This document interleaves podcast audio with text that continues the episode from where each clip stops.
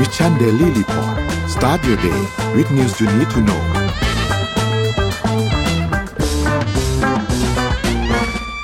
สวัสดีครับวันนี้ต้อนรับเข้าสู่ Mission Daily Report ประจำวันที่ 5 เมษายน 2566 นะครับ วันนี้คุณอยู่กับพวกเรา 2 คนตอน7โมงถึง8โมงเช้า สวัสดีพี่โทมัสครับ สวัสดีครับ สวัสดีทุกท่านเลยนะครับ ครับ สวัสดีทุกคนครับ เดี๋ยวนนท์พาไปอัปเดตตัวเลขกันครับ ใครที่ระหว่างฟังอัปเดตตัวเลข แล้วก็ไม่รู้จะทำอะไรดีก็เข้าไปจองซื้อบัตรกันได้นะครับ ที่ ZIP Event นะครับสำหรับ Mission to the Moon Forum ที่เมื่อกี้ขึ้นสปอตขึ้นมาเลยนะฮะก็ไปเจอกันครับ ทุกท่านโอเค เดี๋ยวไปดูตัวเลขกันครับ ตัวเลขล่าสุดนะครับเซตบ้านเรา 1,594.05 นะครับ ติดลบ 0.39%นะครับถัดมาครับ หุ้นต่างประเทศครับดาวโจนส์ครับติดลบ 0.71%นะครับ NASDAQ ติดลบ 0.66%นะครับ NYSE ครับติดลบ 0.84%นะครับฟูซี่100 ครับติดลบ 0.50%นะครับห่างเสงครับติดลบ 0.66%ครับราคาน้ำมันดิบครับก็มีการปรับตัวเล็กน้อยครับ WTI อยู่ที่ 80.42 นะครับ Brent อยู่ที่ 84.66 นะครับ ซึ่งก็ขึ้นมาพอสมควรนะครับ อย่างที่พี่เป๊กเล่าให้ฟังเมื่อวานนี้หลังจากที่ OPEC เนี่ยมีการ เปลี่ยนในเรื่องของกำลังการผลิตนะครับ 1.16 ล้านบาร์เรลต่อวันนะครับ ถัดมาครับ ราคาทองคำครับอยู่ที่ 2,020.79 นะครับ บวกขึ้นมา 1.82%นะครับ แล้วก็สุดท้ายครับคริปโตครับบิตคอยครับอยู่ที่ประมาณ 28,000 นะครับอีเทเรียมอยู่ที่ 1,800 นะครับ Binance ครับ310 ครับ Solana 20.87 นะครับ แล้วก็ Bitcup Coin ครับอยู่ที่ 1.70 ไม่ได้มีการขยับเยอะมากครับสำหรับตัวคริปโตครับ นี่เป็นอัปเดตตัวเลขทั้งหมดครับ พี่โทมัสครับ ครับถ้าพูดถึงเรื่องราคาน้ำมันนะครับ ที่บอกว่ามีการลดกำลังการผลิตลงนะครับ อันนี้น่าสนใจเพราะจริง ๆ แล้วเนี่ยสมมติฐานของหลาย ๆ สำนักตั้งแต่ปีที่แล้วนะครับ ที่คาดการณ์เขาบอกว่าปีนี้ราคาน้ำมันคาดการณ์ว่าน่าจะอยู่ที่ประมาณสักหนึ่งร้อยเหรียญสหรัฐต่อบาร์เรลแต่ตอนนี้เรายังไม่เห็นมันยังอยู่เจ็ดสิบแปดสิบนะครับ แต่ล่าสุดเนี่ยรัสเซียออกมาหนุนโอเปกนะครับในเรื่องของการหั่นกำลังการผลิตนะครับ ก็ที่บอกไปว่าให้มีการปรับลดการผลิตน้ำมันลงอีกประมาณ 1.16 ล้านบาร์เรลต่อวัน ซึ่งสิ่งนี้สร้างความประหลาดใจให้กับตลาดนะครับ แล้วก็นักวิเคราะห์เองก็มองว่าการตัดสินใจของ OPEC Plus เนี่ยจะส่งผลให้ราคาน้ำมันจะพุ่งขึ้นอย่างรุนแรงนะครับ แล้วก็อาจจะสร้างความไม่พอใจให้กับรัฐบาลสหรัฐที่ต้องการให้ OPEC ผลิตน้ำมันเพิ่มนะครับ โดยก่อนหน้านี้นักวิเคราะห์ส่วนใหญ่ก็คาดการเอาไว้นะครับว่า OPEC Plus น่าจะยังคงนโยบายการผลิตน้ำมันด้วยการปรับลดกำลังการผลิต 2 ล้านบาร์เรลต่อวันไปจนถึงสิ้นปี2566คือปีนี้นะครับ แต่ว่ารอยเตอร์เองก็รายงานนะครับว่าการตัดสินใจครั้งล่าสุดนี้ส่งผลให้ปริมาณการปรับลดการผลิตน้ำมันโดยรวมของของ OPEC Plus อยู่ที่ 3.66 ล้านบาร์เรลต่อวัน ซึ่งคิดเป็นสัดส่วนถึง 3.7%ของความต้องการในการใช้น้ำมันทั่วโลกนะครับ โดยแถลงการณ์ของ OPEC Plus ก็ระบุว่าการปรับลดกำลังการผลิต โดยสมัครใจครั้งนี้เนี่ยจะเริ่มมีผลบังคับใช้ตั้งแต่เดือน พฤษภาคมที่จะถึงนี้ไปจนถึงสิ้นปีเลยทีเดียวนะครับ โดยการประกาศครั้งนี้ก็มีฝ่ายที่ทั้งเห็นด้วยแล้วก็ไม่เห็นด้วยนะครับ โดยอย่างที่รัสเซียนะครับดิมิทรีเพสคอฟโฆษกทำเนียบรัฐบาลนะครับ ก็ออกมากล่าวสนับสนุนการที่ OPEC Plus นะครับแล้วก็ชาติพันธมิตรต่างๆเนี่ยประกาศปรับลดกำลังการผลิตน้ำมันโดยสมัครใจรวมมากกว่า 1 ล้านบาร์เรลต่อวันไปจนถึงสิ้นปีนี้ แต่ว่าแน่นอนครับสิ่งนี้ถ้ารัสเซียบอกว่าโอเคสหรัฐอเมริกาไม่น่าจะโอเคแน่นอน ซึ่งทางด้านสหรัฐอเมริกานะครับก็แสดงความไม่พอใจต่อการที่ OPEC Plus ประกาศปรับลดกำลังการผลิตน้ำมันโดยสมัครใจในครั้งนี้ โดยสหรัฐมองว่าการปรับลดกำลังการผลิตเป็นเรื่องที่ไม่น่าทำในขณะนี้เมื่อพิจารณาถึงความไม่แน่นอนในตลาดนะครับ โดยที่ผ่านมาประธานาธิบดีโจไบเดนผู้นำสหรัฐก็มีความกังวลว่า การปรับลดกำลังการผลิตน้ำมันของ OPEC Plus จะทำให้ราคาน้ำมันในตลาดพุ่งขึ้นซึ่ง อันนี้จะส่งผลอะไรครับต่อสหรัฐก็คือเรื่องเงินเฟ้อนั่นแหละนะครับในสหรัฐที่จะกลับมาดีตัวขึ้นอีก แล้วก็จะกระทบต่อคะแนนนิยมของรัฐบาลสหรัฐขณะที่ เป็นที่รู้กันนะครับว่าประธานาธิบดีโจไบเดนกำลังจะลงสมัครชิงตำแหน่งประธานาธิบดีสมัยที่ 2 ในปีหน้าที่จะถึงนี้แล้วนะครับด้านซาอุดิอาระเบียครับก็ประกาศปรับลดกำลังการผลิตน้ำมันลง 5 แสนบาร์เรลต่อวันนะครับมีผลในเดือนพฤษภาคมที่จะถึงนี้รัสเซียนะครับลด 5 แสนบาร์เรลต่อวันสหรัฐอาหรับเอมิเรตส์นะครับ1 0 0 0 0 0 หนึ่งเอ่อหนึ่งแสนสี่หมื่นสี่พันบาร์เรลต่อวัน อิรักสองแสนหนึ่งหมื่นหนึ่งพันบาร์เรลต่อวัน คูเวตหนึ่งแสนสองหมื่นแปดพันบาร์เรลต่อวัน คาซัคสถานเจ็ดหมื่นแปดพันบาร์เรลต่อวันแอลจีเรียสี่หมื่นแปดพันบาร์เรลต่อวัน โอมานสี่หมื่นอ่าบาร์เรลต่อวัน แล้วก็กาบองอีกแปดพันบาร์เรลต่อวัน นอกจากนี้คูเวต โอมาน อิรักแอลจีเรีย ก็คาซัคสถานนะครับ ก็อย่างที่ผมไล่ตัวเลขให้ฟังเมื่อกี้ไป เข้าร่วมการปรับลดกำลังการผลิตน้ำมันโดยสมัครใจทั้งหมดนี้นะครับ เพราะฉะนั้นก็จะเป็น อีกหนึ่งสิ่งที่เราน่าห่วงเหมือนกันตอนนี้ 80 บาร์เรลต่อวัน แต่นักราคาน้ำมันตอนนี้เติมแล้วอาจจะไม่ได้สกิดใจอะไรมากนะครับ แต่มันก็ไม่ได้ว่าราคาถูกนะประมาณ 30 ต้นๆแต่ถ้ามันกลับมา 30 ปลายๆอีกเนี่ย เดี๋ยวก็หนักอีกเหมือนเดิมนะครับเพราะตอนนี้เราเองเรื่องของการเติบโตทางด้านเศรษฐกิจนะฮะนนครับจริงๆเครื่องยนต์ทางด้านเศรษฐกิจนะไหนๆเราพูดถึงตรงนี้แล้วเนี่ยเครื่องยนต์ทางเศรษฐกิจก็คือตัวนะครับ อย่างแรกคือส่งออก อย่างที่สองคือภาคการท่องเที่ยว อย่างที่สามก็คือการใช้จ่ายของภาครัฐถูกไหมครับตัวที่สาหัสที่สุดนะนนอะนนคิดว่าสาหัสที่สุดปีนี้เป็นตัวไหน โอ้โหหน้าหน้าตามทุกตัวเลยพี่โทมัสอย่างอย่าง sector พลังงานนี่น่าน่าเป็นห่วงเหมือนกันครับ สาหัส อ่าแต่ว่าตัวที่สาหัสจริง ๆ ปีนี้นะนนสาหัสจริง ๆ คือส่งออก ไทยเราเนี่ยไม่เคยสาหัสด้านส่งออกเท่าปีนี้นะไตรมาสหนึ่งไตรมาสหนึ่งนะฮะติดส่งออกเราติดลบสิบเปอร์เซ็นตนะครับสิบเปอร์เซ็นล่าสุด ใช่ล่าสุดเนี่ยสภาผู้ส่งออกสภาผู้ส่งสินค้าทางเรือแห่งประเทศไทย ตัวย่อสรทเนี่ยออกมาบอกว่าไตรมาสหนึ่งเนี่ยติดลบสิบเปอร์เซ็นไตรมาสสองเนี่ยน่าจะติดลบศูนย์จุดห้าเปอร์เซ็นซึ่งถ้าพูดกันตามตรงนะ ถ้าไตรมาสหนึ่งติดลบสิบเปอร์เซ็นไตรมาสสองเนี่ยศูนย์จุดห้านี่คือผมว่ามองโพซิทีฟอะจริง ๆ ถ้ามองตามความเป็นจริงเนี่ยอาจจะติดลบมากกว่านี้ แล้วก็ทางสภาผู้ส่งสินค้าทางเรือเนี่ย มองว่าทั้งปีเนี่ยส่งออกน่าจะขยายตัวหนึ่งเปอร์เซ็นถ้าพูดตามตรงในมุมมองส่วนตัวของผมนะส่วนตัวของผมนะซึ่งอาจจะผิดนะครับ ผมว่ามีโอกาสติดลบทั้งปีอะเพราะหนึ่งเปอร์เซ็นนี่เป็นเหมือนเป็นตัวเลขแบบ มันเพื่อให้ดูมันไม่ติดลบอะนะครับ สาเหตุมันมาจากอะไรนนคุณผู้ฟังทุกท่าน คือเศรษฐกิจของเราเนี่ยอาจจะเริ่มฟื้นตัวนะ เพราะว่าท่องเที่ยวเราดีมาก ท่องเที่ยวตอนเนี้ยครับปีที่แล้วเนี่ยเก่งกันว่า 20 ล้าน ตอนนี้นะเกือบทุกสำนัก ซัดตัวเลขไปเกือบ 30 ล้านแล้วครับ 30 ล้านคนนะที่จะเข้าประเทศไทย เพราะฉะนั้นเนี่ยภาคท่องเที่ยวเนี่ยกลับมาแบบว่าโอ้โหเร็วเลย เพราะว่าตอนเราพีคๆเนี่ยคือ 40 ล้าน กลับมาได้ประมาณเกือบ 30 ล้านนี่สุดยอดแน่นอน แต่ว่าไอ้คู่ค้าสำคัญของเราเนี่ยยุโรปนะฮะสหรัฐจีนเนี่ยเศรษฐกิจชะลอตัวหมดเลยนะครับ แล้วก็ทั้งหมดไปสามกลุ่มนี้เนี่ยมีมาตรการทางการเงินที่รุนแรงมากเพื่อสกัดเรื่องเงินเฟ้อด้วย ไหนจะสินเชื่อหนี้สาธารณะนู่นนี่นั่นอีก ซึ่งมันมีผลสำคัญต่อกำลังการซื้อต่างๆนะครับ แล้วก็เรื่องของการเมืองอีกนะครับ ก็สิ่งที่ตามมาด้วยนอกจากเรื่องของการส่งออกนะ ที่ติดลบนะฮะค่าไฟอีกครับนนสังเกตค่าไฟตนเองไหมครับคุณผู้ฟังทุกท่านสังเกตค่าไฟตัวเองไหมแพงขึ้นเยอะมากนะ ประมาณยี่สิบสามสิบเปอร์เซ็นตนะครับดังนั้นก็การส่งออกซึ่งเคยเป็น เราเป็นพระเอกให้เรามาตลอดนะในการเติบโตทางด้านเศรษฐกิจ GDP อะไรต่างๆ ของเราเนี่ยมาจากท่องเที่ยวกับส่งออกเนี่ยเรียกว่าตีคู่กันมาเลยนะครับท่องเที่ยวกำลังจะกลับมาแต่ยังไม่กลับมาจุดเดิม แต่ส่งออก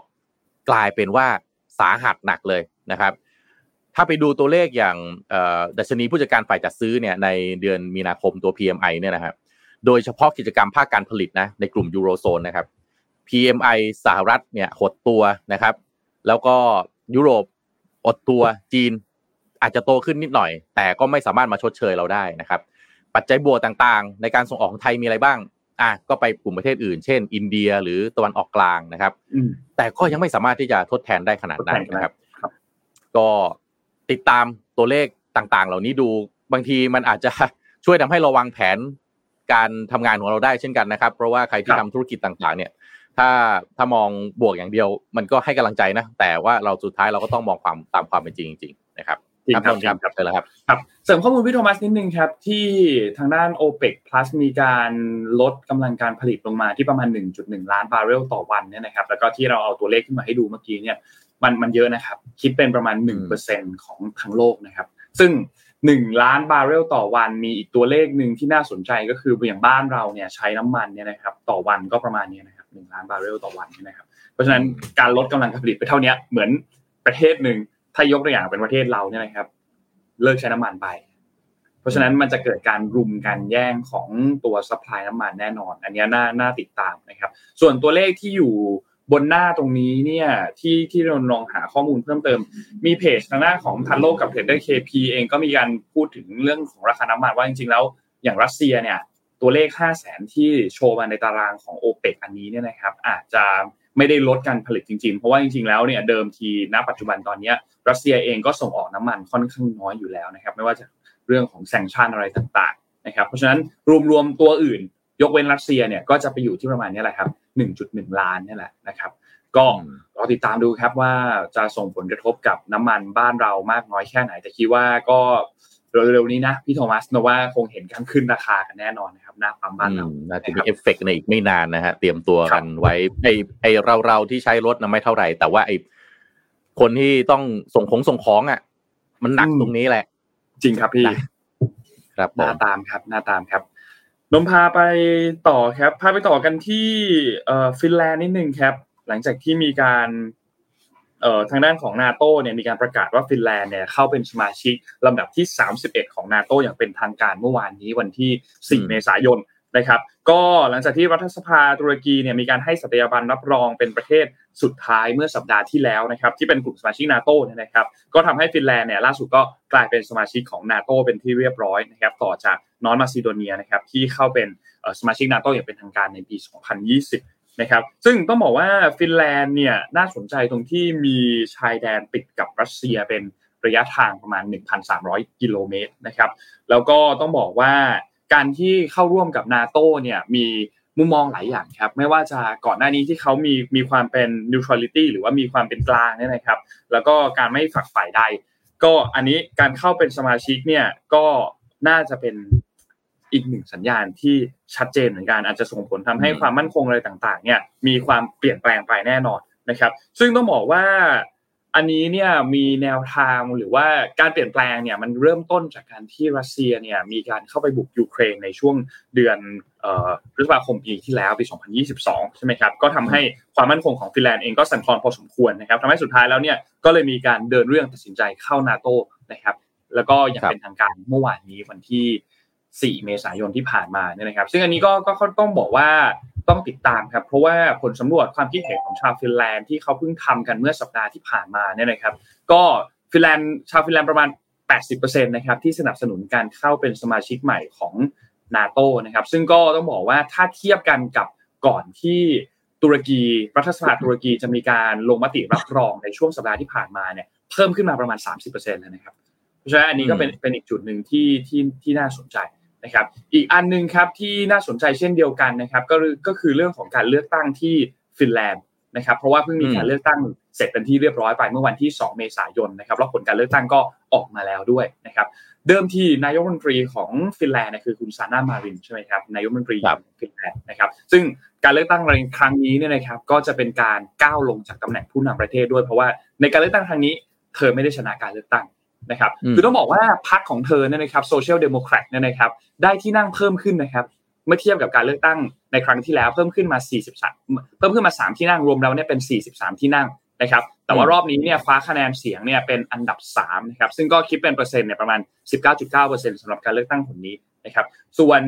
พรรคที่ได้คะแนนมากที่สุดเนี่ยนะครับก็คือพรรคอย่าง NC นะครับ National Coalition นะครับ coalition นะครับก็จะเป็นทางด้านของคุณเพเทอรี่ออโปนะครับที่เป็นผู้นำของพรรค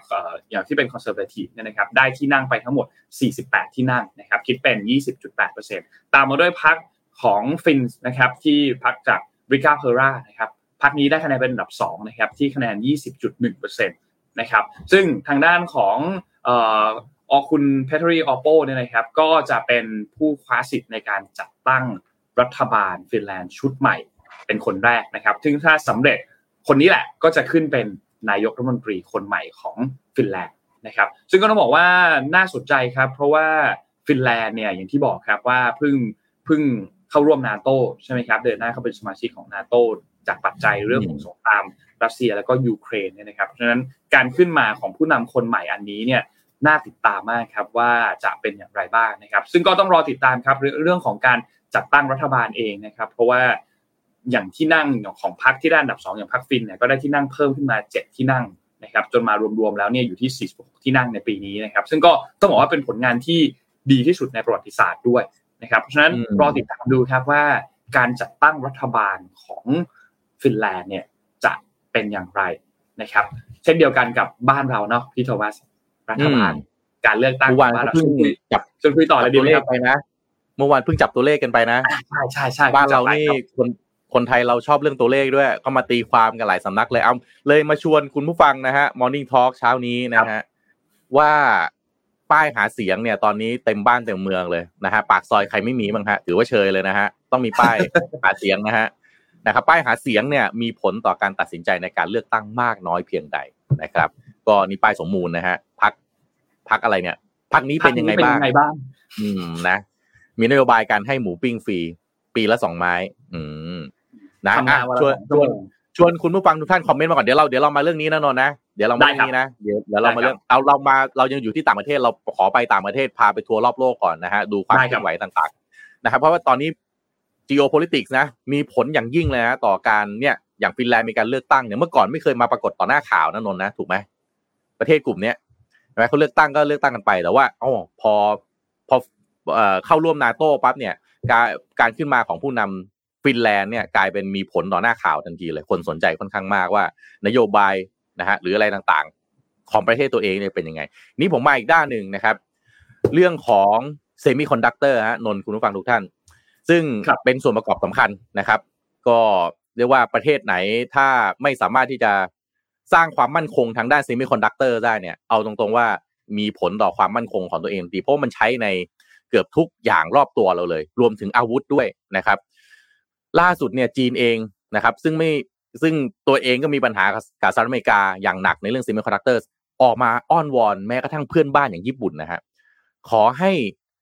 สนับสนุนนะครับการส่งออกชิปด้วยนะครับ โดยคนที่ออกมาพูดคือฉินกัง รัฐมนตรีต่างประเทศของจีนเนี่ยออกมาเรียกร้องญี่ปุ่น ไม่ให้สนับสนุนมาตรการของสหรัฐในการควบคุมการส่งออกเซมิคอนดักเตอร์ให้กับจีนนะครับ ขณะที่สหรัฐเองนะฮะล็อบบี้หลาย ๆ ประเทศทั่วโลกเลย ให้ สนับสนุนข้อจำกัดในการส่งออกชิปเนี่ยให้กับจีนนะครับ โดยกระทรวงต่างประเทศจีนก็บอกว่าฉินกังเนี่ยคุยกับโยชิมาสะฮายาชินะครับซึ่งเป็นรัฐมนตรีต่างประเทศของญี่ปุ่น ว่าสหรัฐเองเนี่ยใช้วิธีที่เรียกว่ากลั่นแกล้งก็ได้นะครับ เพื่อที่จะสกัดดาวรุ่งอุตสาหกรรมเซมิคอนดักเตอร์ของญี่ปุ่นนะครับในขณะนี้ตอนนี้วิธีเดียวกันก็ถูกเอามาใช้กับจีน อะไรที่คุณไม่ต้องการนะฮะก็ไม่ควรทำกับคนอื่นเช่นกันนี่ฉินกัง พูดแบบนี้นี่แปลเป็นไทยให้ฟังนะครับโดยปีที่ผ่านมาเนี่ยกระทรวงพาณิชย์ของสหรัฐเองออกกฎที่ครอบคลุม ซึ่งมีเป้าหมายเพื่อที่จะโดดเดี่ยวจีนนะครับจากการได้รับเทคโนโลยี หรือการผลิตชิปชั้นสูง ซึ่งนักวิเคราะห์เองก็บอกว่าการเคลื่อนไหวที่ว่าเนี่ยจะไปขัดขวางการพัฒนาอุตสาหกรรมเซมิคอนดักเตอร์ของจีนทั้งประเทศนะฮะ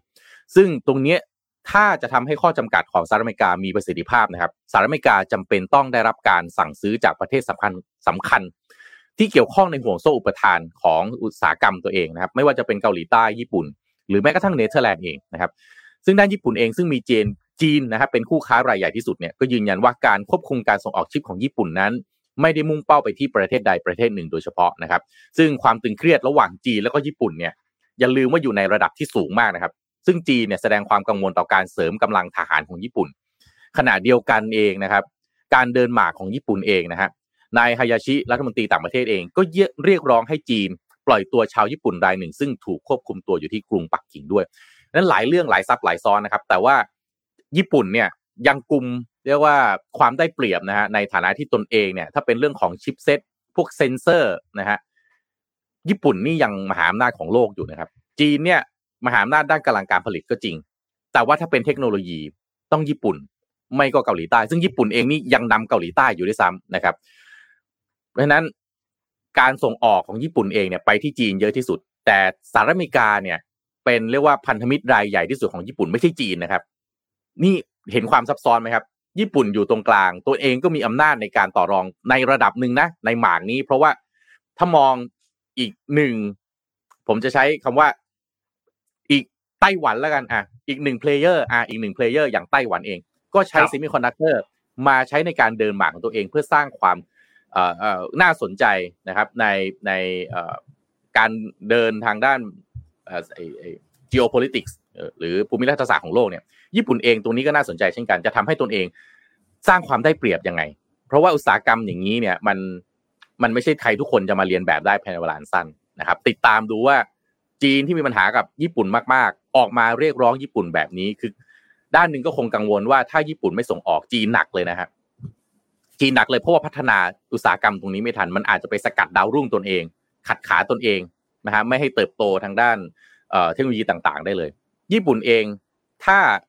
ไม่ส่งให้จีนตนเองก็หนักเหมือนกัน จะไปหาประเทศไหนมาทดแทนตลาดได้ขนาดนี้สหรัฐอเมริกาเองก็อยู่ไกลนะฮะแต่ว่า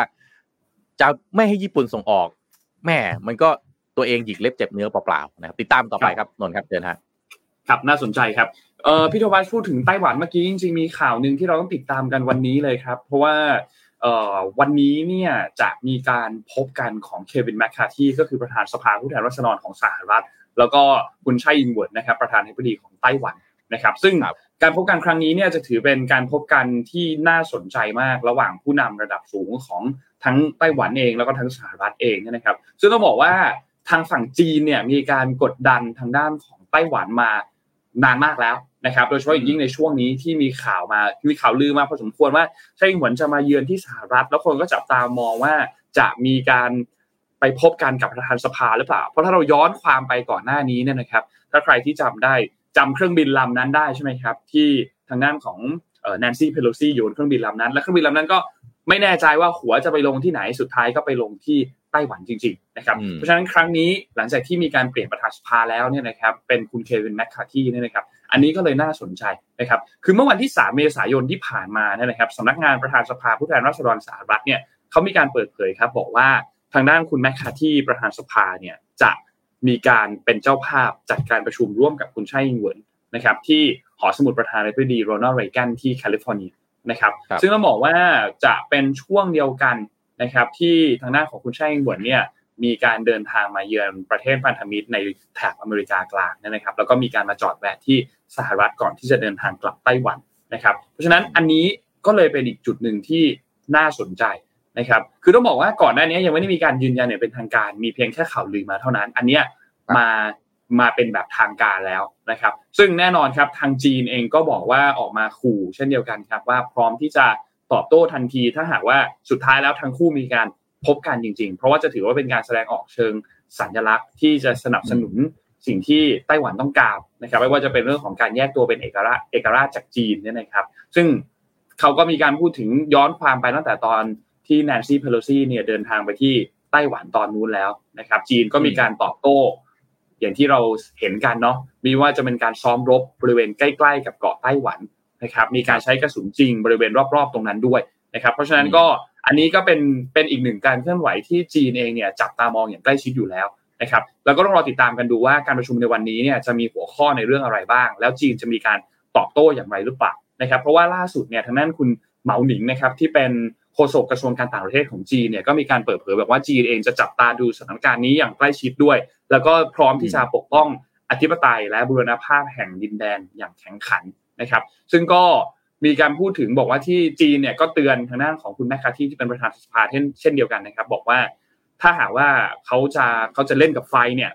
การเดินทางไปพบกับไช่อิงเหวินเนี่ย อันเนี้ยก็เป็นสิ่งที่จีนเองก็จะตอบโต้เช่นเดียวกันนะครับ แล้วก็จีนเนี่ยต่อต้านอย่างรุนแรงในกรณีนี้ที่จัดการสหรัฐจัดการให้ไช่อิงเหวินเนี่ยมีการแวะพักเครื่องบินก่อนที่จะเดินทางกลับมาที่ไต้หวันนะครับ เพราะฉะนั้น น่าติดตามมากครับว่าการพบกันในวันนี้จะมีอะไรเกิดขึ้นบ้างนะครับพี่โทมัสอืมเขาว่ากันว่าที่ทางประธานาธิบดีสีจิ้นผิงของจีนเนี่ยต่อสมัยที่สามเนี่ย mission หลักเลยคือมาเพื่อมาเช็คบิล mission ไต้หวันนะครับอืมเพราะฉะนั้นเนี่ยน่าจับตามอง ผมว่าถ้าข่าวคุยกันอย่างนี้เนี่ย แน่นอนว่าในเรื่องของเอ่อเอ่อการสงครามหรือว่าการเมืองเนี่ยนะฮะคงจะครับ ไม่เรียกว่าก็รับรู้มากกว่าเราด้วยซ้ำนะฮะทางสหรัฐเองก็เลยต้องแสดงท่าทีแบบนี้เนาะต้องปกป้องไต้หวันเอาไว้ เพื่อป้องกันว่าเฮ้ยอยู่ดีๆ ถ้าจีนจะเช็คบินจริง ๆ ซึ่งที่ฮ่องกงเขาก็บอกหลายครั้งเขาบอกไม่อยากที่จะเป็นฮ่องเออเขาไทยไต้หวันนะพูดบ่อยว่าตัวเองไม่อยากจะเป็นฮ่องกงสองเพราะว่าเห็นภาพของฮ่องกงแล้วเนี่ยก็ต้องบอกว่ามันมันก็คง มันก็คงทำร้ายจิตใจคนที่ที่ว่าถ้าอยู่ดีๆไต้หวันเองต้องกลายเป็นแบบนั้น ด้านครับฮ่องกงเนี่ยนะฮะสถานการณ์พี่ไปเพิ่งไปมาล่าสุดไม่ไม่ไม่กี่ ไม่กี่อาทิตย์ที่ผ่านมาเนี่ยนะฮะภาพฮ่องกงค่อนข้างเปลี่ยนไปเยอะนะจากที่รู้จัก ซึ่งถ้าดูจากข่าวเนี่ยนะฮะล่าสุดเนี่ยบลูมเบิร์กเองก็บอกว่าตลาดแรงงานฮ่องกงตอนนี้ปรับตัวลดลงนะ รวดเร็วเป็นประวัติการเลย ถ้าตามข่าวก็คือหดตัวมากที่สุดในรอบ 40 ปีเลยนะฮะเพราะว่าครับคนเรียกว่าคนอายุน้อยๆอะก็ไม่อยากอยู่แล้วย้ายประเทศดีกว่า โดยสำนักงาน สัมมโนครัวสัมมโนประชากรและสถิติแห่งชาติฮ่องกงเนี่ยก็เปิดเผยนะฮะว่าประชากรวัยทำงานของฮ่องกงเนี่ยลดลง 94,100 คนนะหรือประมาณ 2.4%ในปีที่ผ่านมาซึ่งลดลงมากที่สุดนับตั้งแต่รัฐบาลเริ่มเก็บข้อมูลตั้งแต่ปี 2528 เกือบ 40 ปีเกือบ40 ปีนะครับซึ่งถือว่าเป็นเป็นการเผชิญวิกฤตแรงงานครั้งใหญ่นะฮะขณะที่รัฐบาลเองก็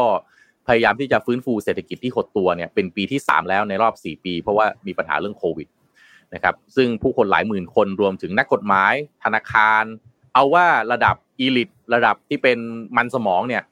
ย้ายออกจากฮ่องกงเพราะว่าเขามีโอกาสย้ายได้นะฮะ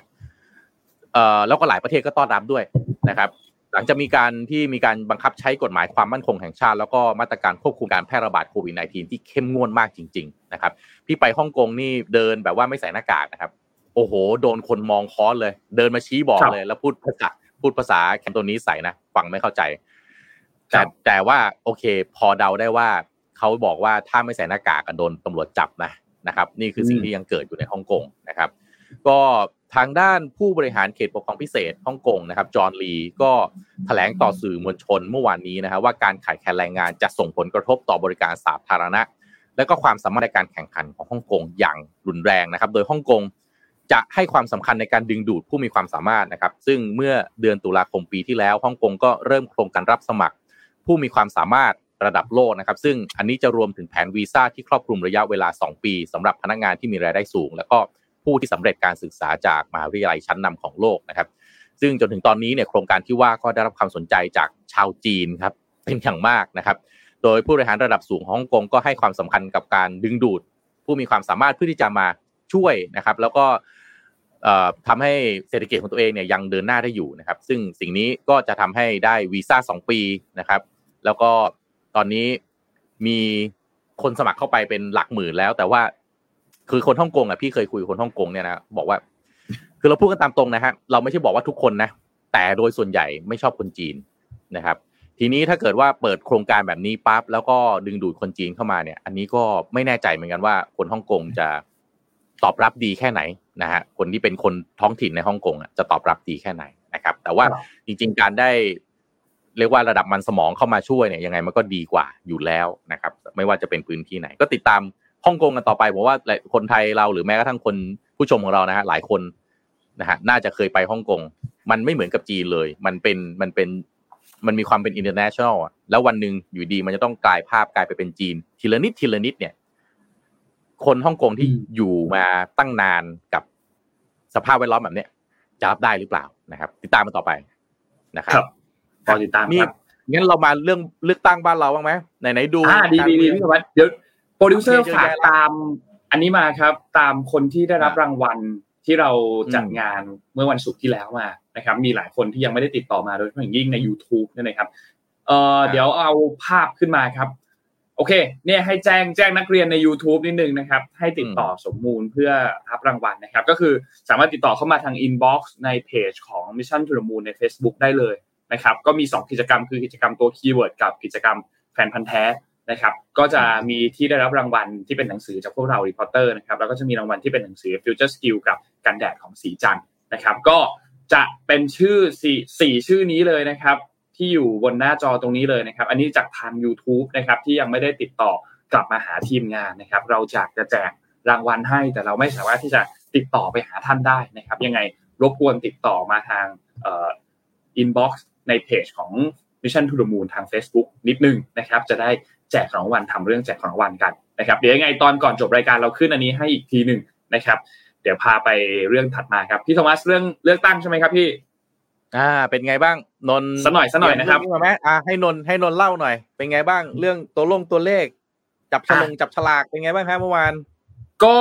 เป็นอันเรียบร้อยไป ตั้งแต่วันที่สามวันที่สี่เมษายนนะครับ วันที่สามเขาจับจับจับฉลากจับฉลากกันในเรื่องของสสเขตใช่ไหมครับครับ แล้วก็ในวันที่สี่เนี่ยจะเป็นทางด้านของสสปาร์ตี้ลิสต์ นะครับก็จะเป็นพรรคนั่นแหละนะครับสสเขตก็จะแล้วแต่จังหวัดแล้วแต่เขตเลยครับ บางบางที่เนี่ยมีการตกลงกันได้นะครับ คือสามารถที่จะระบุให้เลยว่าสมมติที่จังหวัดนี้ตกลงกันได้เลยว่าสสพรรค A จะเป็นเบอร์เดียวกันหมด ถ้ากกตกับผู้สมัครสามารถพูดคุยกันได้ตกลงกันได้ ก็ไม่จำเป็นจะต้องตัดจับฉลากนะครับ แต่ถ้าตกลงกันไม่ได้สุดท้ายก็ต้องจับฉลากนะครับทำให้สุดท้ายแล้วเนี่ยตัวเลขต่างๆ มันก็เลยจะไม่เหมือนกัน นะครับไม่ว่าจะเป็นตัวเลขของพรรคกับตัวเลขของเขตนะครับตัวเลขของเขตเราคงไม่ได้เอามาให้ดูเนาะเพราะมันเพราะมันเยอะมาก ท่านก็ต้องไปไปตรวจไปตรวจสอบดูกันในแต่ละแต่ละเขตของบ้านท่านเอง แต่ละเขตของในจังหวัดที่ท่านอยู่นะครับ ว่าสสพักที่ท่านเล็งว่า เอ้ยคนนี้นโยบายน่าสนใจ ท่านจะเลือกสสคนนี้ เป็นเบอร์อะไร อันนี้ต้องไปไปตามไปตามดูกันให้ดี และที่สำคัญคือบนบัตรเลือกตั้งของเอ่อสสเขตเนี่ยนะครับ ไม่มีชื่อพักนะครับ อืม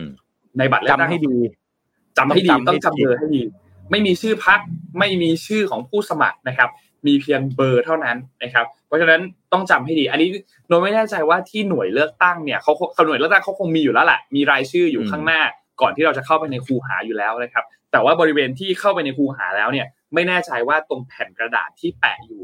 ตรงหน้าคูหาเราที่ระหว่างที่เรากาเนี่ยจะมีข้อมูลของผู้สมัครอยู่หรือเปล่า เพราะฉะนั้นก่อนจะเข้าไปเลือกตั้งเนี่ยก็ ดูกันให้ดีนะครับว่าท่านจะเลือกเบอร์อะไรนะครับสำหรับสสเขตส่วนสสปาร์ตี้ลิสต์ครับ อันนี้นนให้ทีมงานเตรียมภาพกันมานะครับ หลังจากที่เมื่อวานนี้มีการจับฉลากไปเป็นที่เรียบร้อยแล้วนะครับ ก็มาดูกันนิดนึงครับว่าแต่ละพรรคได้เบอร์อะไรกันบ้างนะครับ เดี๋ยวให้ทีมงานเอาภาพขึ้นมาครับอะพรรคใหม่ครับนนท์คงเรียงไปเรื่อย ๆ เลยนะครับ มีพรรคใหม่นะครับที่ได้เบอร์หนึ่งนะครับ ถัดมาครับ เบอร์สองครับ ครับพรรคประชาธิปไตยใหม่นะครับ เบอร์เบอร์สองนะครับ เบอร์สามครับพรรคเป็นธรรมนะครับ เบอร์สาม Fair Party นะครับ เบอร์สี่ครับเดี๋ยวนนท์จะไล่ไปถึงแปดสิบกว่าพรรคเลยวะเนี่ยเอาบางพักพอนะ ไม่แน่ใจว่าทีมงานเตรียมมาแค่ไหนนะครับ ทีมงานทีมงานเตรียมมาทั้งหมดเลยเอาไหมพอครับประมาณเอาพอประมาณเอาพอประมาณหรือเดี๋ยวเอาเยอะเกิน เอาพักหลักๆมาอ่าโอเคก็ก็ไปเรื่อยๆก่อนนะครับ เบอร์สี่เป็นพักท้องที่ไทยนะครับ โอ้โหแล้วก็เบอร์ห้าไม่รู้พักจักพเลยลังสังคมใหม่นะครับ สงสัยทีมงานเตรียมมาหมดแน่เลยฮะพี่โทมัสโอ้ถึงเก้าโมงอะฮะ ไปไปสี่สิบเบอร์นะครับ มีสี่สิบเบอร์อ่าไปเร็วๆครับ เบอร์หกครับ อ่า เบอร์หกเป็นพรรคครูไทยเพื่อประชาชนนะครับ เบอร์เจ็ดครับ เบอร์เจ็ดพรรคภูมิใจไทยนะครับแล้วอะพรรคที่ได้เบอร์เดียวอะ ก็จะก็จะหาท่าง่ายหน่อยเนาะพี่โทมัสอืมจะหาท่าง่ายหน่อยนะครับพรรคแรงงานสร้างชาติเบอร์แปดครับ เบอร์เก้าครับ เบอร์เก้าพรรค พรรคพลังนะครับเขาก็ก็โลโก้ก็มีความคล้ายเหมือนกันนะครับ พรรคพลังนะครับ เบอร์สิบครับพรรคอนาคตไทยนะครับ เบอร์สิบเอ็ดครับพรรคประชาชาตินะครับ เบอร์สิบเอ็ดนะครับ เบอร์สิบสองพรรคไทยรวมไทยนะครับ เบอร์สิบสามครับพรรคไทยชนะนะครับ เบอร์สิบไทยชสี่นะครับพรรคชาติพัฒนากล้านะครับ เบอร์สิบห้าครับพรรคกรีนครับ เบอร์สิบหกครับพรรคพลังสยามนะครับ เบอร์สิบเจ็ดครับ เบอร์สิบเจ็ดนี่คือพรรคเสมอภาคนะครับ เบอร์สิบแปดครับพักชาติไทยพัฒนานะครับ เบอร์สิบเก้าครับพักภาคีเครือข่ายไทยนะครับ เบอร์ยี่สิบครับพักเปลี่ยนนะครับของเอ่อคุณน็อตกองสลักพัสนะครับ รอบนี้ก็ลงด้วยนะครับ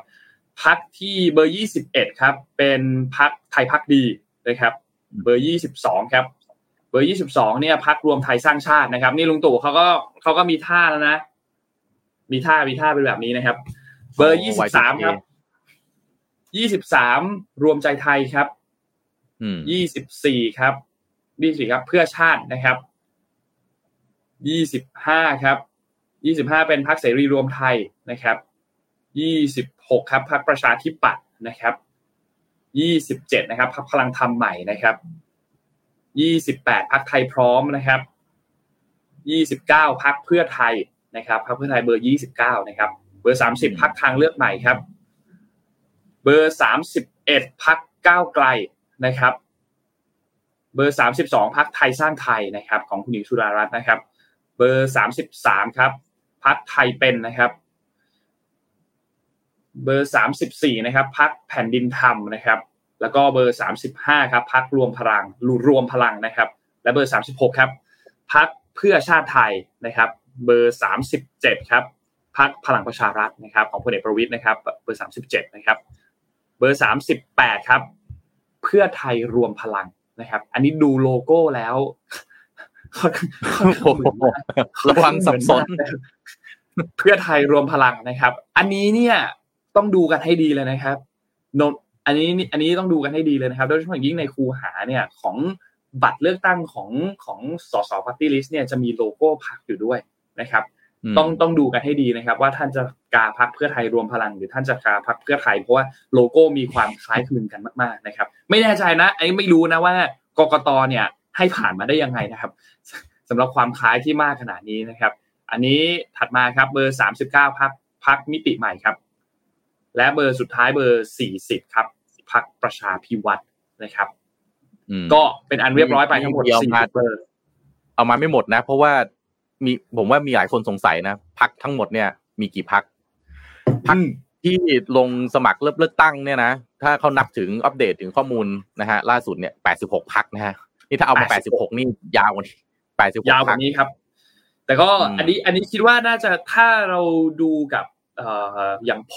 หลังๆเนี่ย อันเนี้ยจะมีครบละ พวกพักที่มีคะแนนความนิยมเป็นลำดับต้นๆนะครับอย่างท็อป 10 อะไรเงี้ยก็จะค่อนข้างครบละใน 40 เบอร์อันนี้นะครับก็ก็ก็มานี้ครับสำหรับสำหรับการเลือกตั้งคือค่อนข้างค่อนข้างเยอะนะสำหรับการเลือกตั้งในครั้งนี้คิดดูแล้วกันพวกพักพักเยอะขนาดเนี้ยป้ายจะเยอะขนาดไหน จริงครับ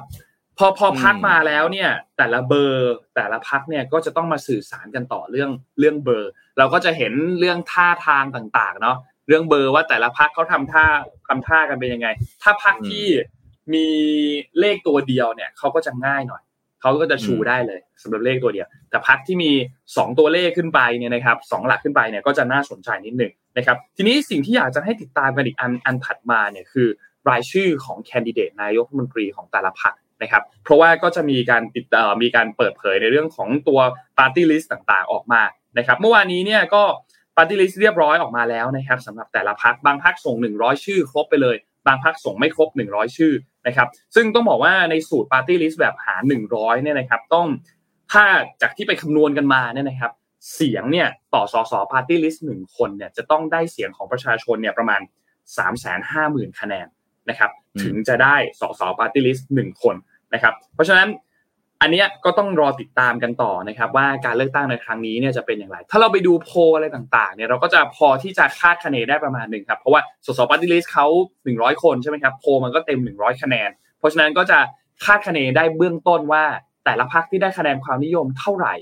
จะได้สสปาร์ตี้ลิสต์เท่าไหร่ ส่วนสสเขตเนี่ยมันจะค่อนข้างยากนิดนึงเพราะว่าแต่ละพรรคเองก็จะมีพื้นที่ที่เป็นพื้นที่ของพรรคของเขานะครับว่าอะเดิมทีภาคนี้ ภาคอีสานภาคใต้ภาคกลางต่างๆ เป็นพื้นที่ของพรรคอะไรมาก่อน รวมถึงการเลือกตั้งในปี 62 ด้วยนะครับว่าพรรคนั้นเนี่ยชนะหรือเปล่า รวมถึงสสเขตคนเดิมด้วย ที่เป็นนายเอเนี่ยที่เคยลงรับสมัครในนามของพรรคกอไก่ การเลือกตั้งครั้งนี้นายเออาจจะไม่ได้อยู่พรรคกอไก่แล้ว อาจจะย้ายไปอยู่พรรคขอไข่แล้ว เพราะฉะนั้นก็ต้องรอติดตามกันดูให้ดีว่าท่านเนี่ยเลือกที่พรรคหรือเลือกที่คนมากกว่ากันสำหรับสสเขตนะครับ เพราะว่ารอบนี้ ท่านเลือกคนละเบอร์ละเขตก็เลือกเบอร์หนึ่งพักก็เลือกสสปาร์ตี้ลิสต์ก็เลือกกันไปเบอร์หนึ่งนะครับยกตัวอย่างในในหลาย ๆพักเนี่ยนะครับ ถ้าเราไปติดตามชื่อเอ่อเขาเรียกว่าทางแคนดิเดตของนายกรัฐมนตรีรวมถึงสสปาร์ตี้ลิสต์เนี่ยต้องบอกว่า พอประกาศออกมาแล้วเนี่ย เดี๋ยวรอติดตามครับพี่โทมัส น่าจะมีการทะเลาะกันในพรรคกันน่าดูเหมือนกัน เพราะว่ารายชื่อแต่ละรายชื่อที่แต่ละพรรคส่งมาเนี่ยนะครับ มันก็จะมีพื้นที่ safe zone อยู่ บางพรรค safe zone คือห้ารายชื่อแรก บางพรรค safe zone อาจจะมีสามสิบสามสิบรายชื่อเลย แล้วหลังจากชื่อที่สามสิบไปอาจจะต้องกลัวๆกันนิดนึงว่าเอ้ยรายชื่อจะเป็นยังไงคน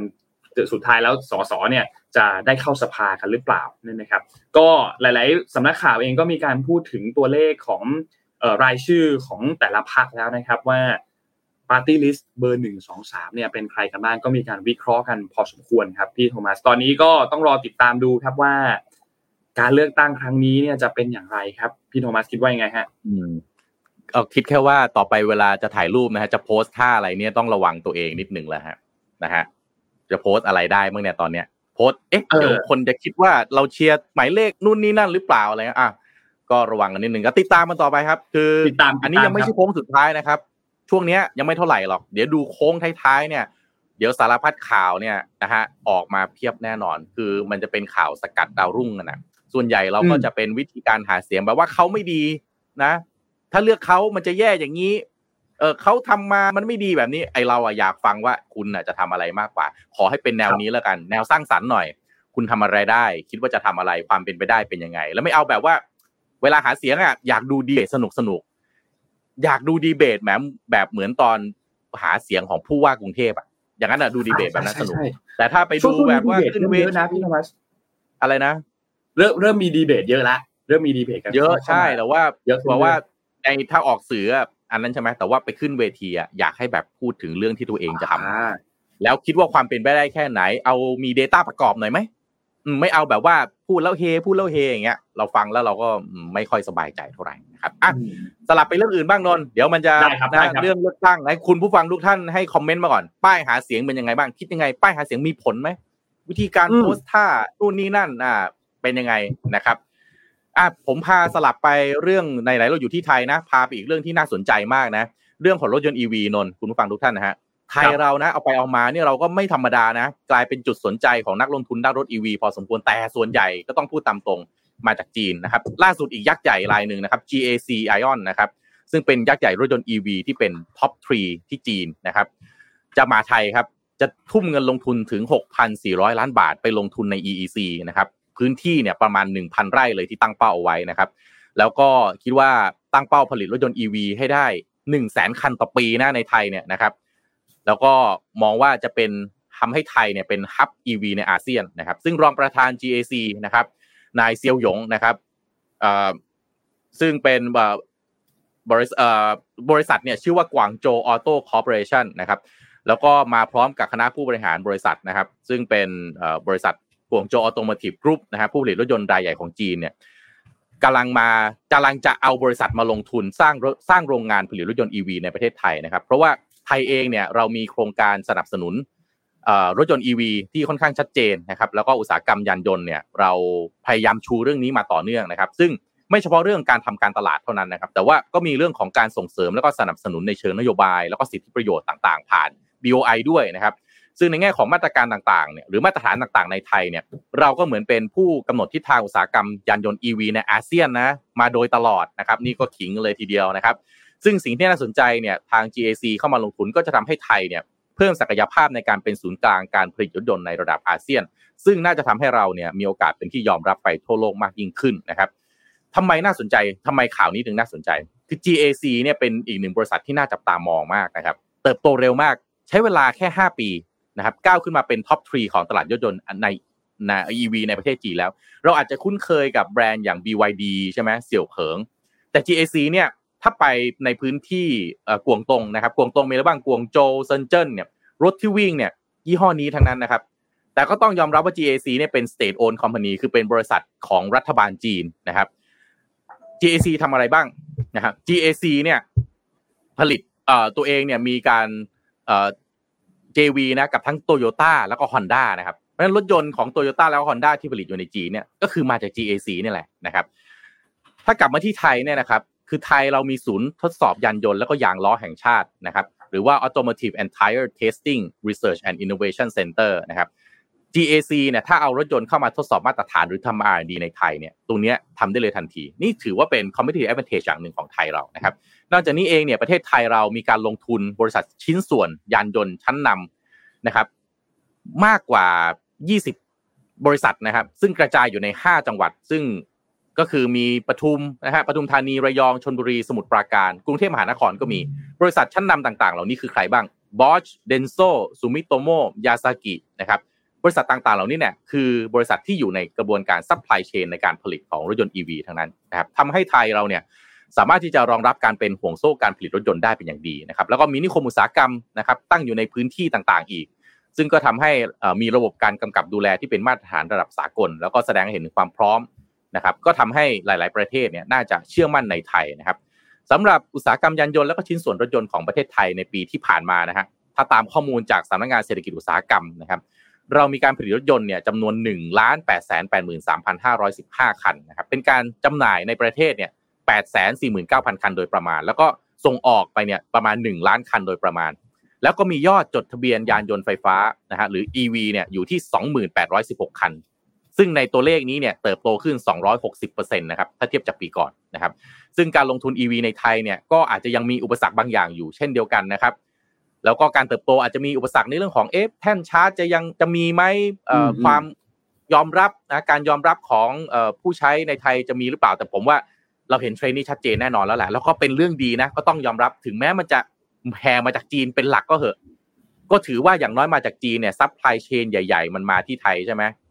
เราก็สามารถดึงดูดประเทศอื่นต่อไปญี่ปุ่นที่เขามีฐานอยู่ในไทยอยู่แล้วเนี่ยค่อยๆ ปรับเปลี่ยนได้ไหม เพราะว่าสำคัญในเรื่องการผลิตเนี่ยมันคือ supply chain นะครับไม่ใช่เพียงแค่ว่ามีพื้นที่ในการผลิตหรือว่าต้นทุนในการผลิตต่ำค่าแรงต่ำเพียงอย่างเดียว ถ้า supply chain อยู่ในนี้จะย้ายไปที่ไหนเนี่ยต้นทุนในการโลจิสติกส์เนี่ยมันก็จะสูงขึ้นถูกไหมฮะอะน่าสนใจ GAC มา BYD มาต่อไปใครจะมาอีกนะฮะแล้วถ้าจีนมาเยอะแบบนี้ นนนะอเมริกาจะเอายังไงกับไทย จะมาด้วยไหม จะสนับสนุน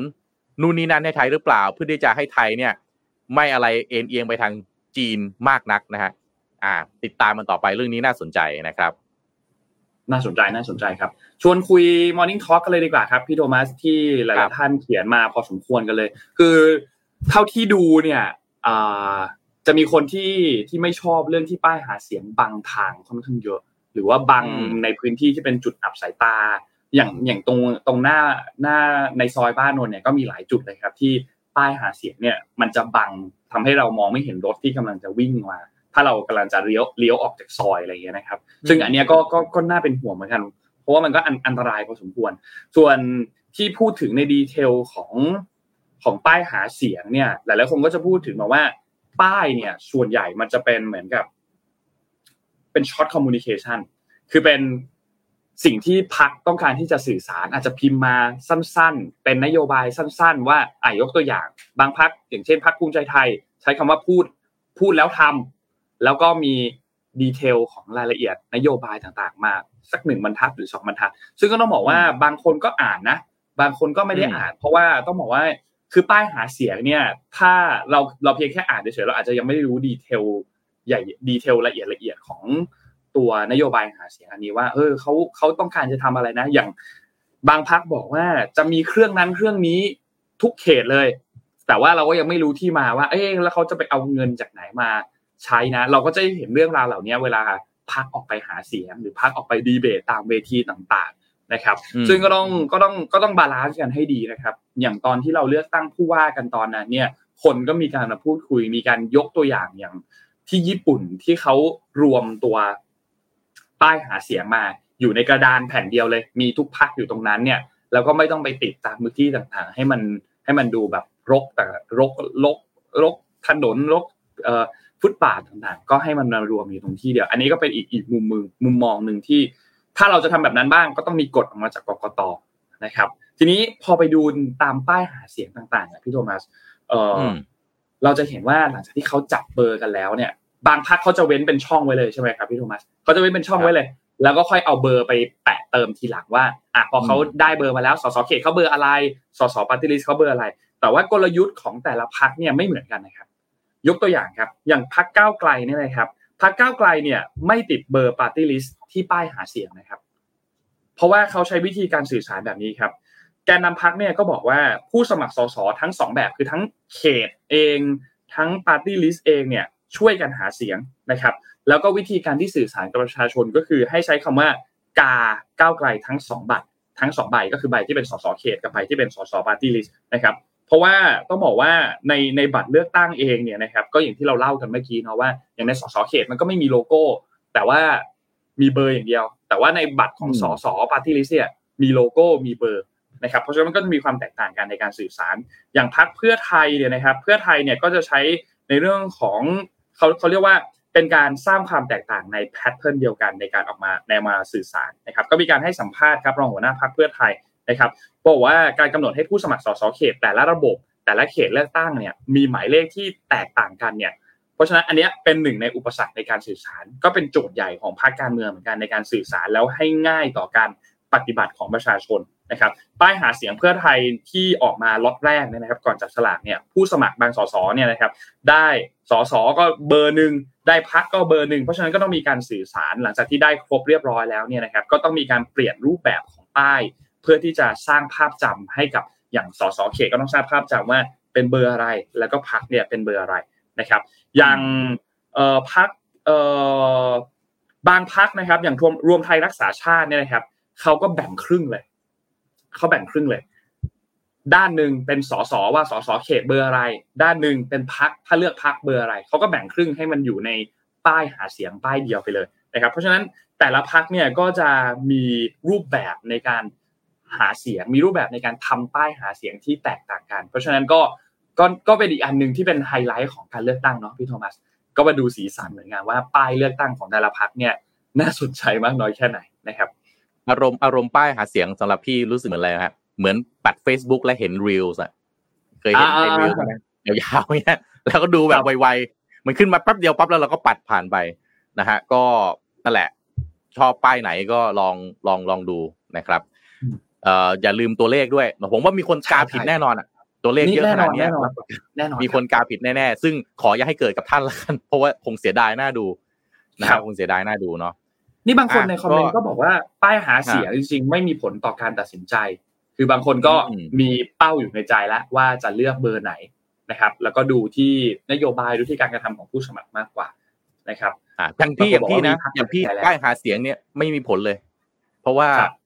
แทบจะไม่ได้ไม่ไม่จำเลยอะ ไม่จำเลยไอ้ที่มีผลคือสื่ออย่างออนไลน์ อ่า เวลาเราฟังนโยบายสั้นๆ ของเขาวิธีการเขียนแคปชั่น คือการสื่อสารเนี่ยสำหรับพี่นี่เป็นกลุ่มเรียกว่าเป็นกลุ่มออนไลน์แล้วกันนะใครใช้ออนไลน์เก่งก็อาจจะได้ visibility หรือได้ความนิยมจากพี่ไปอ่าคุณผู้ฟังล่ะนะฮะแต่ผมเชื่อว่าต่างจังหวัดนี่น่าจะมีผลเยอะนะป้ายหาเสียงเนี่ยคิดว่านะเดาว่าเดาว่านะครับพูดถึงเรื่องดีเบตเนี่ยเอ่อพลเอกประวิตรกับพลเอกประยุทธ์ไม่มาดีเบตนะครับเขาสื่อสารออกมาแล้วนะเขาสื่อสารมาแล้วนะว่าว่าเหมือนเขา เขาต้องการที่จะสื่อสารทางอื่นมากกว่า อย่างพรรครวมไทยสร้างชาติเองก็จะส่งทางด้านของคุณพีระพันธุ์มานะครับที่เป็นที่เป็นปาร์ตี้ลิสต์นะครับ แล้วก็พรรคพลังประชารัฐอย่างดีเบตช่องสามก็จะส่งทางด้านของคุณอุตตมมานะครับ ก็ก็แต่ว่าตัวตัวแคนดิเดตเองอะไม่มาดีเบตนะแต่พรรคอื่นส่งตัวแคนดิเดตมาดีเบตทั้งหมดนะครับคือนนคือคุณจะเล่นสงครามไหนเนี่ย คุณต้องเล่นในสงครามที่คุณมีโอกาสชนะนะฮะจริงจริงนะฮะ ถ้าคุณถ้าคุณรู้แล้วว่าโอกาสเพียงพลัมมันสูง คุณจะไปเล่นทำไมนะครับ ก็ถือว่าเป็นการเดินหมากอะถือว่าเป็นการเดินหมากเดินหมากนะครับ เออ ถ้าไปนี่ผมว่าหนักอะ หนักแน่นอนไม่รู้มันหนักนี่หมายถึงว่า จะเดินขึ้นบันไดยังไงฮะ ครับขออภัยเดี๋ยวจะหาบุลลี่ขออภัยผมขออภัยไปเวนั้นใช่ไหมครับพี่นี่อะพี่มาพี่มาปิดท้ายข่าวให้ อันนี้น่าสนใจมากนน อันนี้มันเป็นข่าวต่างประเทศนะ แต่ผมว่าเฮ้ยมันมันเห็นอะไรบางอย่างแล้วเอ่อทีมงานฝากมาตามอีกทีนึงนะครับ เรื่องของรางวัลนะครับที่มีมาจากทาง YouTube นะครับสี่ชื่อนี้นะครับ ใครที่เห็นชื่อของท่านแล้ว แล้วก็ท่านได้รับรางวัลเนี่ยอย่าลืมติดต่อกันเข้ามานะครับ เพื่อรับรางวัลกันอีกทีหนึ่งนะครับ เพราะว่าทีมงานไม่สามารถที่จะติดต่อไปหาท่านได้นะครับยังไงใครที่รู้ตัวแล้วว่าโอเค เห็นชื่อตัวเองแล้ว ติดต่อผ่านมาที่ Facebook Page ของ Mission to the Moon นะครับนิดนึงนะครับเพื่อที่จะได้แจกของรางวัลกันไปนะครับสำหรับผู้โชคดีที่ได้รับรางวัลทั้ง 2 กิจกรรมเลยนะครับ ทั้งกิจกรรมคิวแล้วก็กิจกรรมแฟนพันธ์แท้นะครับอีกข่าวหนึ่งที่อยากจะปิดท้ายทุกท่านกันนิดนึงครับคือจำเรื่องของบอลบอลลูนที่รุกล้ำบริเวณน่านฟ้าของสหรัฐ แล้วก็ที่แคนาดาจริงๆต้องบอกว่ารุกล้ำไปหลายพื้นที่เลยตอนนั้นนะครับรวมถึงบริเวณฐานทัพ ฐานทัพอากาศมาลสตรอมที่อยู่ในรัฐมอนทานาเมื่อช่วงต้นปีที่ผ่านมานะครับ ซึ่งต้องบอกว่าตัวตัวบอลลูนอันนี้เนี่ยมีข้อมูลเพิ่มเติมจากรายงานนะครับ ก็มีการรายงานกับจากทั้งรอยเตอร์เองจากทั้ง BBC เองนะครับแล้วก็จากทั้ง CNN ด้วยนะครับ ก็มีการรายงานนะครับ บอกว่าบอลลูนดังกล่าวที่เราเห็นกันอยู่ตรงนี้เนี่ยนะครับ ก็เป็นบอลลูนที่สามารถที่จะส่งข้อมูลกลับไปให้จีนได้แบบเรียลไทม์ แล้วก็รัฐบาลสหรัฐเองก็ยังไม่รู้ว่าจีนสามารถลบข้อมูลจากตัวเครื่องได้หรือเปล่าหลังจากที่มีการรับส่งข้อมูลเสร็จเรียบร้อยแล้วนะครับทำให้สมมุติว่าเราเห็นบอลลูนนี้ไปแล้วบอลลูนรับส่งข้อมูลหนึ่งได้ละเรียบร้อยแล้วแบบ real-time เลยนะครับ พอรับส่งข้อมูลเสร็จปุ๊บก็ลบข้อมูลอันนั้นไปได้เลย หรือเปล่าอันนี้เนี่ยอันนี้ทางทางรัฐบาลสหรัฐเองก็ยังไม่ทราบนะครับ ว่ามีการส่งข้อมูลไปหรือเปล่า ซึ่งข้อมูลข่าวกรองของสหรัฐที่บอลลูนสามารถรวบรวมได้เนี่ยก็ยังไม่ทราบว่ามีมากน้อยแค่ไหนนะครับ แต่อย่างไรก็ตาม เจ้าหน้าที่ฝ่ายข่าวกรองของสหรัฐเองก็ไม่ได้กังวลกับประเด็นอันนี้มากนักสักเท่าไหร่นะครับ เพราะว่าเขาคาดว่าข้อมูลที่ได้ไปเนี่ยก็คงไม่ได้ลึกไปมากกว่าสิ่งที่ดาวเทียมจีเนี่ยทำได้ถ้าหากว่ามีการโคจรเข้ามาใกล้ ๆ กับสถานที่เดียวกันนะครับเพราะฉะนั้นการวิเคราะห์ตัวซากบอลลูนอันเนี้ย ยังคงดำเนินอยู่มาจนถึงปัจจุบันนะครับ แต่ข้อมูลที่เราได้รับมานะปัจจุบันตรงนี้เนี่ยนะครับ มีการบ่งชี้ว่าตัวบอลลูนจีนที่ลอยเหนือน่านฟ้าสหรัฐเนี่ย ไม่ได้ให้ข้อมูลเชิงลึกที่เป็นข้อมูลที่จีนไม่เคยมีมาก่อนเนี่ย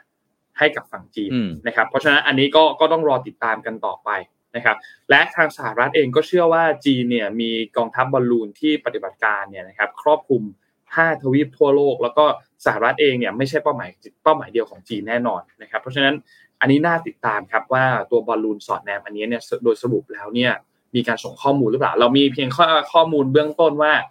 ที่จีนออกมายอมรับว่าบอลลูนเนี่ยเป็นของเป็นเป็นบอลลูนของจีนจริงนะครับแต่ว่ามีการส่งรับส่งข้อมูลกันมากน้อยแค่ไหน แล้วได้ข้อมูลอะไรไปบ้างเนี่ยอันนี้ต้องต้องติดตามกันดูต่อนะครับ อืมมันจะมันจะเป็นมันจะเป็นไปได้นะครับ คือ เออคือต่อไปปล่อยบอลลูนไปเลย แต่ว่าไอ้ข่าวที่ปล่อยไปกับบอลลูนอะ